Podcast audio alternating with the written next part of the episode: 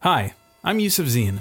My latest TVO Today podcast is on how a Canadian ends up in a Chinese prison and if he's even alive. Listen and subscribe to Extradition. Available now, wherever you get your podcasts.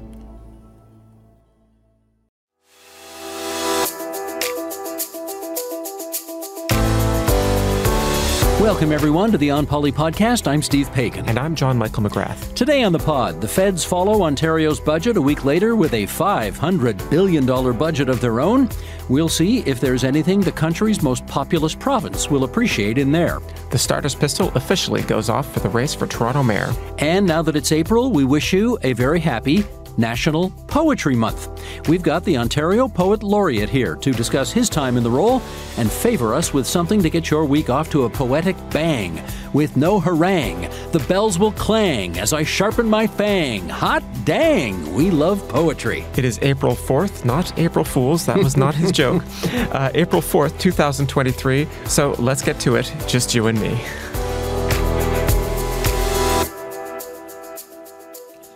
I know that was a stupid attempt at some humor, but uh, what the heck? We couldn't help ourselves. It's National Poetry Month. So we're getting into the, you know, capturing the spirit of the thing, as we say. Absolutely. And, you know, it might be a bit late, but it also, if it gave people a chuckle, I don't mind it being a, an April Fool's joke, too. Awesome. awesome.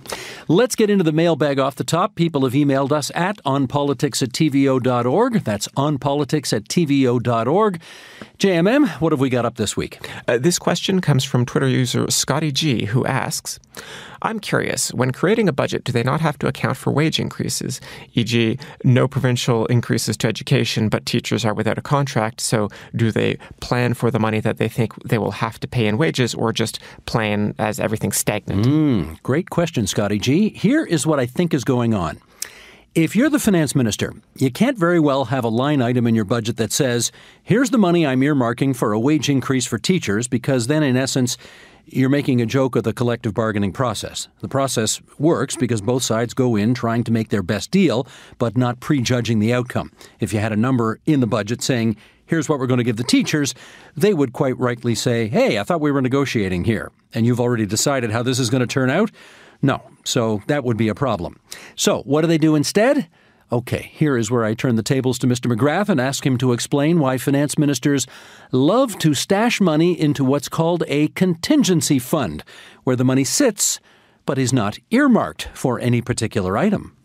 That's right. Uh, Peter Bethlenfalvy, the Minister of Finance, uh, put huge amounts of money into uh, contingency funds. Uh, they did that throughout COVID in order to handle the uh, uh, unplanned parts of the unplanned pandemic. And they have more contingency funds coming in future years. according to the budget plan they released just, what, two weeks ago now. It is $2 billion for this fiscal year and $4 billion for next year.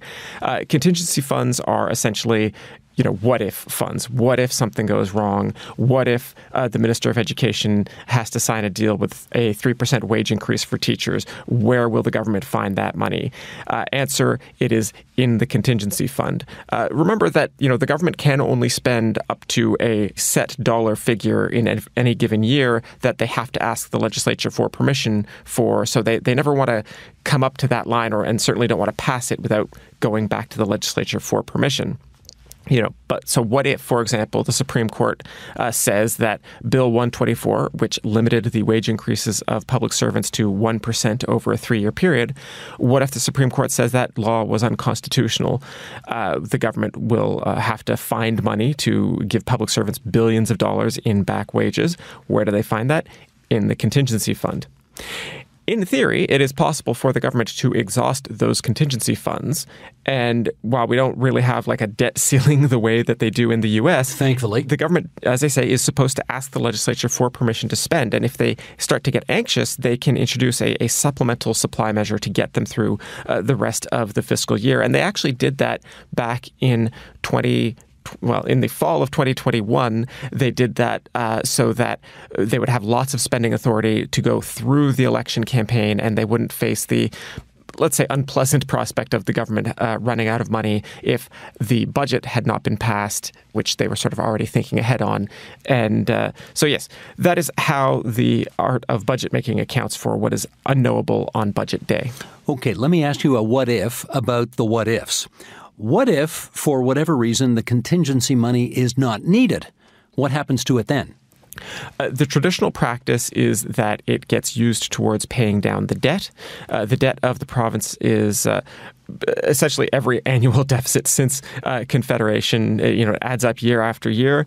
Uh, at the moment, Ontario owes its lenders more than three hundred and fifty billion dollars one of the lines you well you used to hear the conservatives say a lot about uh, it, when they were in opposition is that Ontario is the largest sub-sovereign debt holder uh, in the world, which is just to say that we're not a, a, country in our own right, and so uh, we have an enormous amount of debt, and we are not a country. That's that's translated that into English.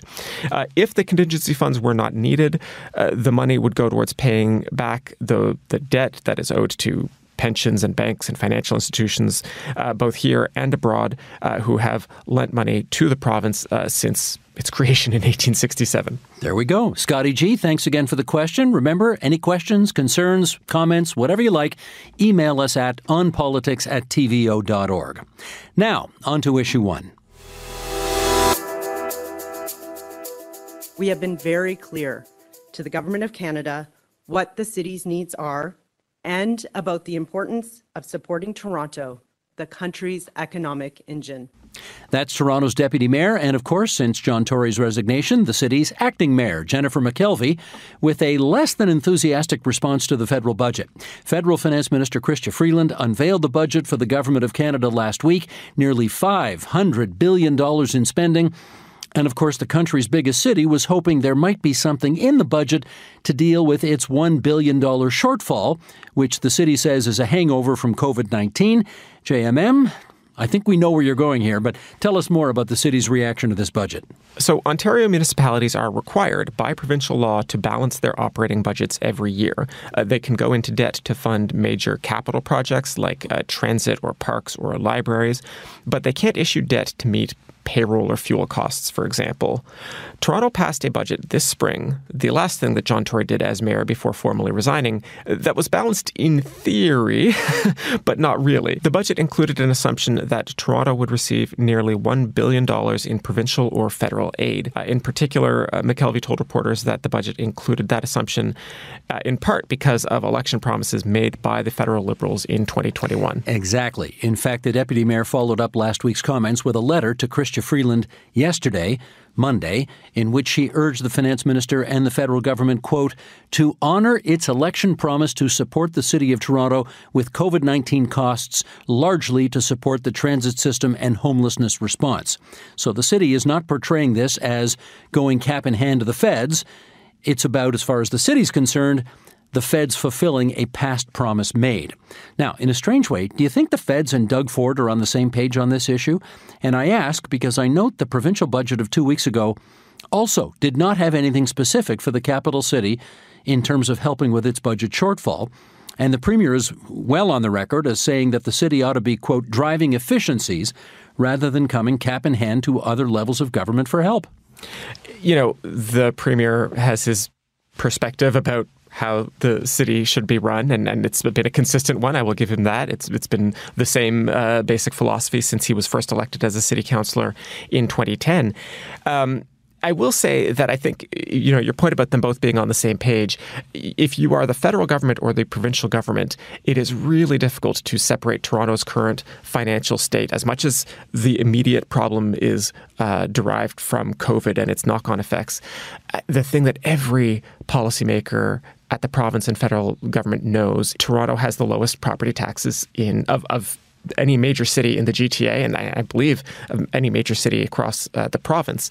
And it's just, it is not Queen's Park's job and it is not the federal parliament's job to keep Toronto's property taxes low. And so they, they really do look askance at the.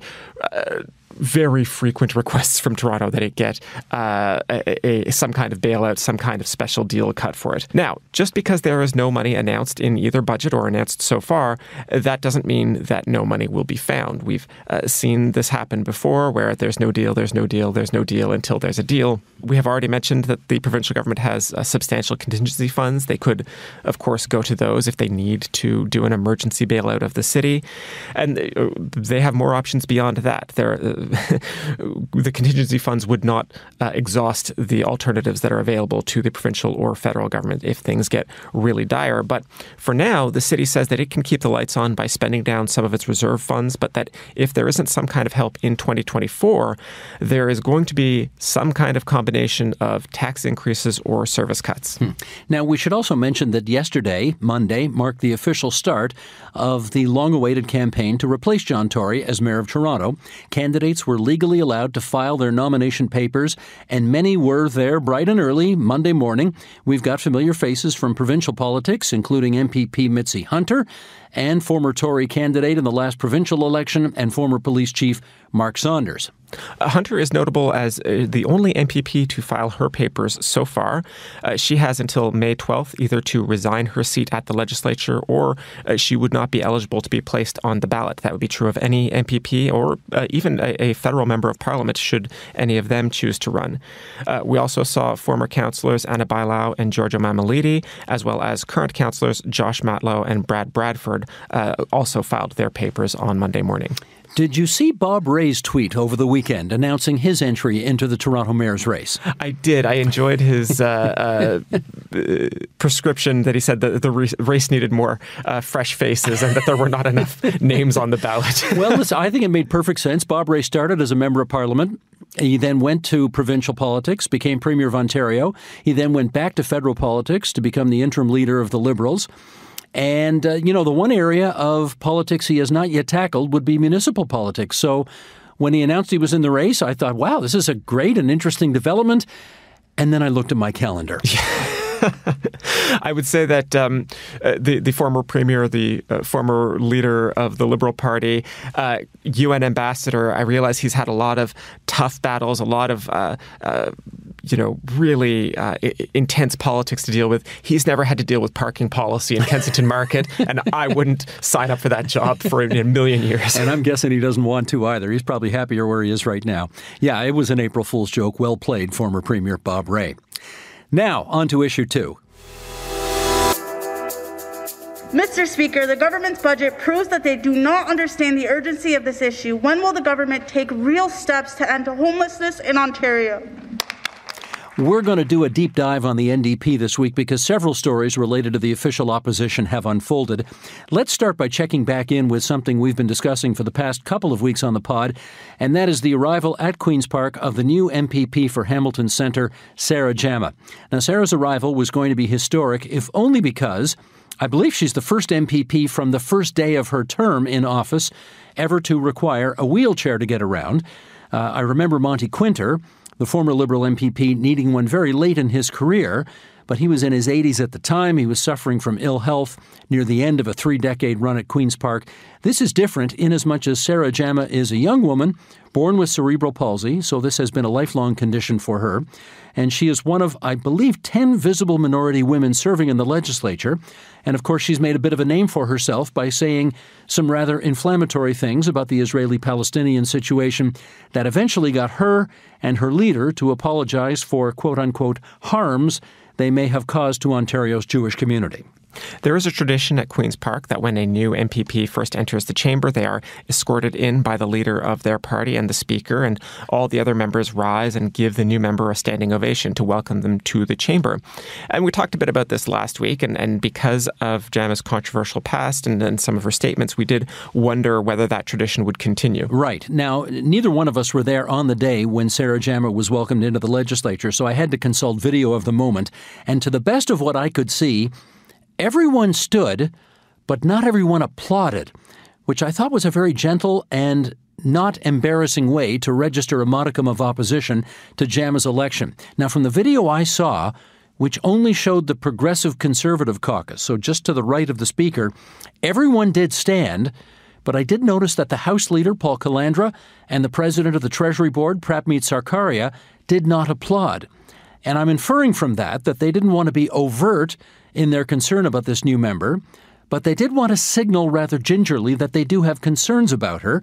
And since we've referred to this over the past couple of weeks, we thought we should just complete the story and let you know what happened last week to the best we were able to figure that out. Yeah, and one thing I would say about the video is that we did see uh, the premier and uh, uh, Minister Vic Fedeli uh, were standing in the front benches. They they stood, they applauded. So there was definitely applause happening on the government side of the benches. It was just not uh, universal, I guess we could put it that way. But all eyes are going to be on Jama now uh, to see whether some of the rhetoric from her past, you know, follows her to Queens Park. She has a, a critics post with the NDP for disability issues and goodness knows there are huge battles to be fought on that front to make Ontario more accessible and uh, barrier free. The clip that we played at the top of this segment is from Jama having her first question in question period. And, uh, you know, we've talked a bit about some of the procedural changes that they have allowed in order to uh, encourage and, and, allow her to speak, uh, you know, the rules normally require members to stand, and uh, obviously they have had to accommodate her. Uh, so, you know, we are going to uh, keep an eye on things. I, I, think it's an interesting story in its own right. This, uh, as we say, a historic election, uh, and we will see what kind of contribution uh, she intends to make as the newest member of the Ontario legislature. Another story from the official opposition benches has seen the NDP member for Algoma Manitoulin, Michael Mantha, ejected from the caucus. Mantha was first elected in 2011 is widely regarded as one of the nicer fellows at Queen's Park, but on Saturday morning, NDP leader Marit Stiles put out this statement. JMM, why don't you take us through it? The news release that we got on Saturday morning does say I have removed Michael Mantha from the Ontario NDP caucus while an independent third party investigation into alleged workplace misconduct takes place. In order to protect the privacy of the complainant and allow the investigation to run its course, I cannot share further details at this time. I take my responsibility to create a safe workplace seriously. Uh, that, of course, from NDP leader Marit Stiles. Now, obviously, we don't know what the nature of the complaint is, when it allegedly happened, to whom it allegedly happened, uh, whether it happened at Queen's Park or in the member's constituency constituency office. Uh, it is being investigated, and we will report back when we know something. Uh, this, of course, brings the number of independent MPPs in the legislature to three. Uh, we have uh, Vincent Ke, who was uh, just booted from the PC caucus uh, over the allegations that he cooperated with the Chinese government to influence Canadian elections. he has vowed to clear his name. Bobbi Ann Brady, who we had on the podcast a while back, uh, she was elected as an independent in June of 2022, which is very rare, uh, but she she's I think the first in a generation. Uh, and now uh, Michael Mantha will join them uh, in the uh, corner reserved for independents at the legislature, pending the outcome of this investigation. And let's do one more NDP related item. Last week, the New Democrats released their postmortem on the 2022 election and why the party, while still official opposition, did lose nine seats from the previous election as the Tories cruised to their second consecutive majority government. JMM, let's get into that post-mortem report. Dive in and tell us what's what's the headline here. Sure. I mean, anyone who remembers the report that the Ontario Liberal Party issued after their disappointing finish last year will see a lot of similar themes in the NDP's report. There's a lot of criticism for the office of then leader Andrea Horwath for centralizing the message and for not listening to input from members. Uh, the party heard from people who worked around the campaign that both staff and volunteers found the lines of communication confusing and that the work of volunteers was made more difficult because in some cases they literally didn't know who to call to fix a problem. So, lots to work on in terms of communications, but the next election is also going to see the party have to recruit nearly 100 new candidates. So, what did the report have to say about candidate recruitment? You know, I think it's fair to say that the NDP did a better uh, talent search in 2022 than the Liberals did, uh, arguably did better than the NDP did in 2018. Uh, people have short memories in politics, but the NDP actually had a few candidates in 2018 that they needed to apologize for, something we, we really didn't see a lot of in 2022. But the flip side of that was that we did hear stories of candidates getting shut out of nomination races. They were very tightly controlled. Lots of people thought that they weren't getting a fair hearing. Uh, people who wanted to get into politics were unable to do so.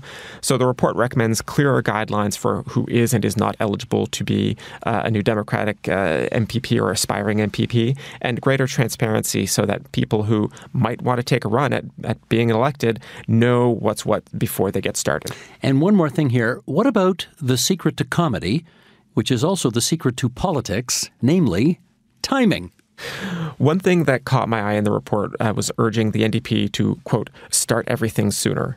Uh, campaign staff and volunteers urging the party to have clearer plans laid out well in advance of the start of the election, uh, in part uh, because of those communications problems I mentioned. There was an interesting bit about how the fixed election date is uh, sort of a, a, blessing and a curse. On the one hand, it lets parties plan very far in advance. On the other hand, if you're starting two years out, there's always a temptation to just push things off a little bit further. You know that the election isn't going to be right around the corner, so there's a bit less urgency.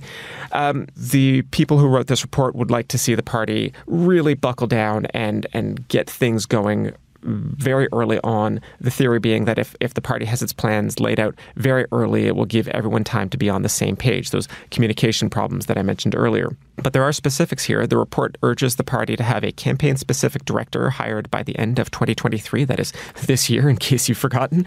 And a, a, they want a director of communications hired no later than spring of 2024, a full two years before the election formally uh, starts. Uh, you know, election season, it just keeps getting earlier and earlier, Steve. It's a perpetual campaign nowadays. That's right. Both uh, south of the border and now apparently in the province of Ontario as well. On to issue three.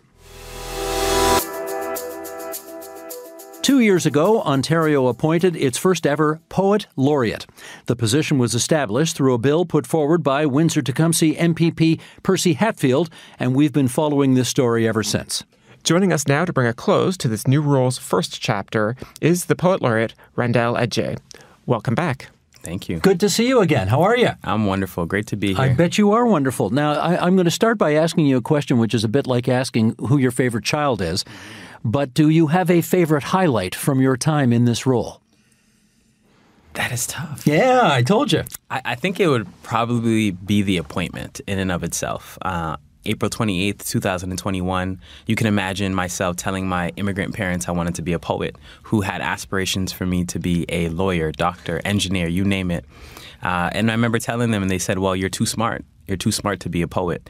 And so they didn't quite support me in the process, but I pursued it anyways because I knew this is what I was destined to do.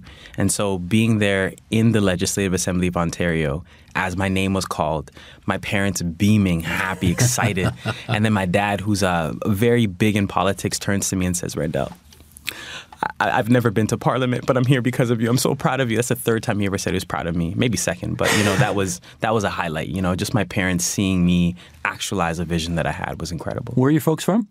Ghana, West Africa. Wow. Okay. And you're how old? I'm 31. So you were in your 20s when you got the appointment. 29, yes. Indeed. How about that? So that would be a pretty cool moment for them. Very cool, for sure. did, did you make them eat crow at all for that?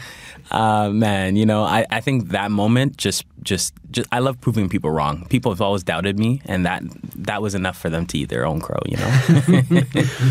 the pandemic felt like, uh, I mean, a strange, but a very important time to get a rule that involves uplifting people through poetry. How did the pandemic shape things for you? It was quite tough, you know, being this community leader that I've been for the past 11 years now. Uh, oftentimes, I'm a strong friend to a lot of people, so not many people do actually call to check in and say, "How are you?" So, you know, living in my apartment alone was really tough. It was kind of difficult because no one really called to check in. I, "Hey, how you doing? How you doing?" But I didn't really get many of those calls, so I just looked inward. I started doing a lot of like meditation and yoga, some therapy, just working on myself. I was no longer that leader who was being put up in this pedestal that people often do. And so I just went to work on myself. And I think the results, you know, really, really came out very well. Now, presumably, part of the gist of the job, part of the mission is to get around the province and to recite poetry in public settings. But of course, during COVID, you can't really do that. So, how did you do your job? So a lot of it was virtual, a lot of Zoom. Uh, I'm not a fan of Microsoft Teams, but I won't say any. I won't say it again. uh, but a lot of it was Zoom, Microsoft Teams, and Google Meet. So I mean, I ended up doing schools in Ottawa. I did schools in Thunder Bay, Sudbury. You know, we we did a lot of a number of different things. Now that uh, we're here, things are a little bit more open. Uh, I'm going to be in Thunder Bay next month. I'm in Bruce County next month. I'm in Waterloo again next month. So I'm going to be able to travel a little bit more. Now, the you're the first guy to have the job. Yeah. So basically, I, I'm guessing to a certain extent, you can create the job that you want it to be So, what did you see as first and foremost your mission in this role? For me, the mission was looking at the number of young people. Just recently, uh, Kids Help Phone did this campaign called Feel Out Loud because a lot of youth and young people had their own challenges with their own mental health. And for me, I really wanted to focus on what does it look like to help young people express what they're going through when the adults themselves are dealing with their own traumas and hardships. You know, a lot of young people are turning to drugs, they're turning to uh, a lot of negative things that aren't the most supportive. So I really wanted to tap into the youth and the young people and let them know that they have a voice, that their voice matters, uh, that it's okay to not be okay. And poetry can be a vehicle for you to help explore that. What didn't you get done that you wish you had?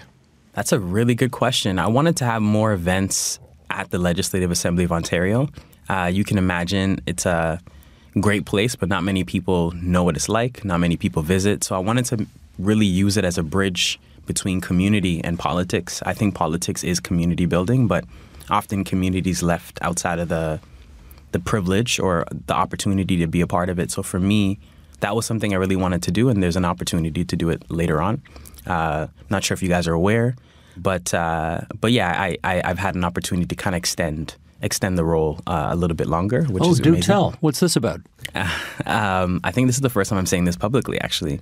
Uh, but uh, due to the pandemic and some of what's what's happened, the speaker Ted Arnott and the clerk kind of gave the, the nod to say, let's extend it one more year and give me an opportunity to really travel, go around the province, connect with more youth, connect with more people, and inspire a little bit longer. How, how many tenths of a second did it take for you to say, okay?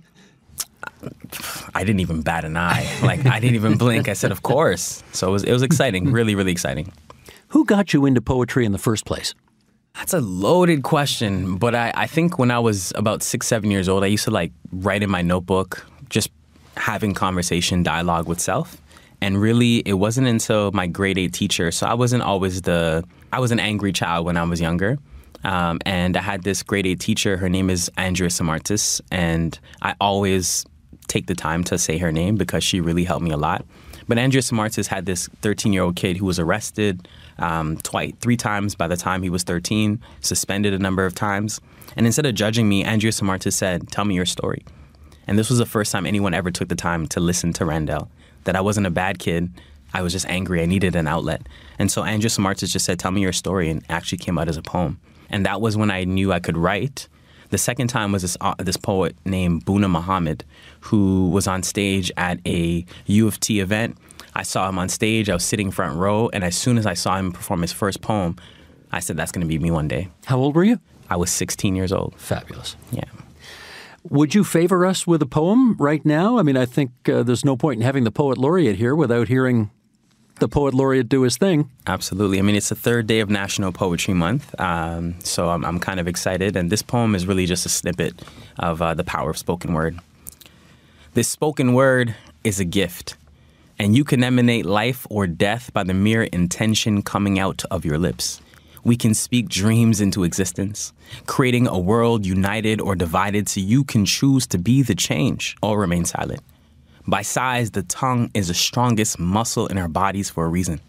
It is a tool to connect us to the divine. More than just speaking, it keeps us believing. It is a portal between time and space mixed. The inspiration of ancient hieroglyphs.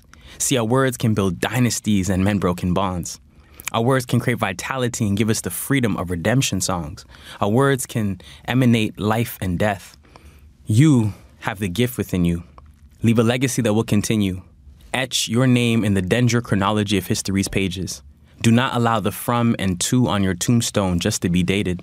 Let the dash in between reveal the story you told and of the magic that you created. That is brilliant. Hey, we, I mean, people who are listening to this can't see this. He didn't read that. That's all from memory, and your eyes were closed. So you were, where were you there?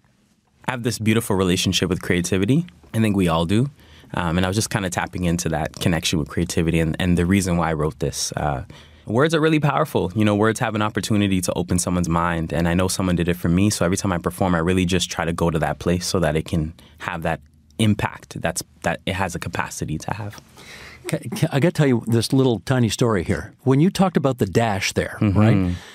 Marci Ien, do you know Marci Ien? I am, yeah. Federal cabinet minister. I am, yeah, Represents downtown Toronto. Yep. She has a kid named Dash. Hmm. And she named her son Dash for that same reason. Wow. Because life is not about the day you were born or the day you died. It's about the dash, right? It's about what you did in between. Absolutely. So when you mentioned that in your poem, that really resonated to me because I because I know that kid. Thank, So there you go. thank you. Uh, if our listeners want to hear more of your work, where can they find it? You can go to ontariopoet.org, and if you go to my work, uh, there are poems that have been recorded and poems that are available vi- via text. I mean, you can go to YouTube and you can find some of my work there, but just to have that kind of intimate experience with it, you can go on ontariopoet.org. Randell Adjei, it's so great to have you back into our little hovel here at TVO. and uh, we're really delighted that you got another year ahead of doing this work. And we hope you get all over the province of Ontario to share your brilliance. So good on you, man. Thank you very much. I really appreciate it. Thank you both. Thank you.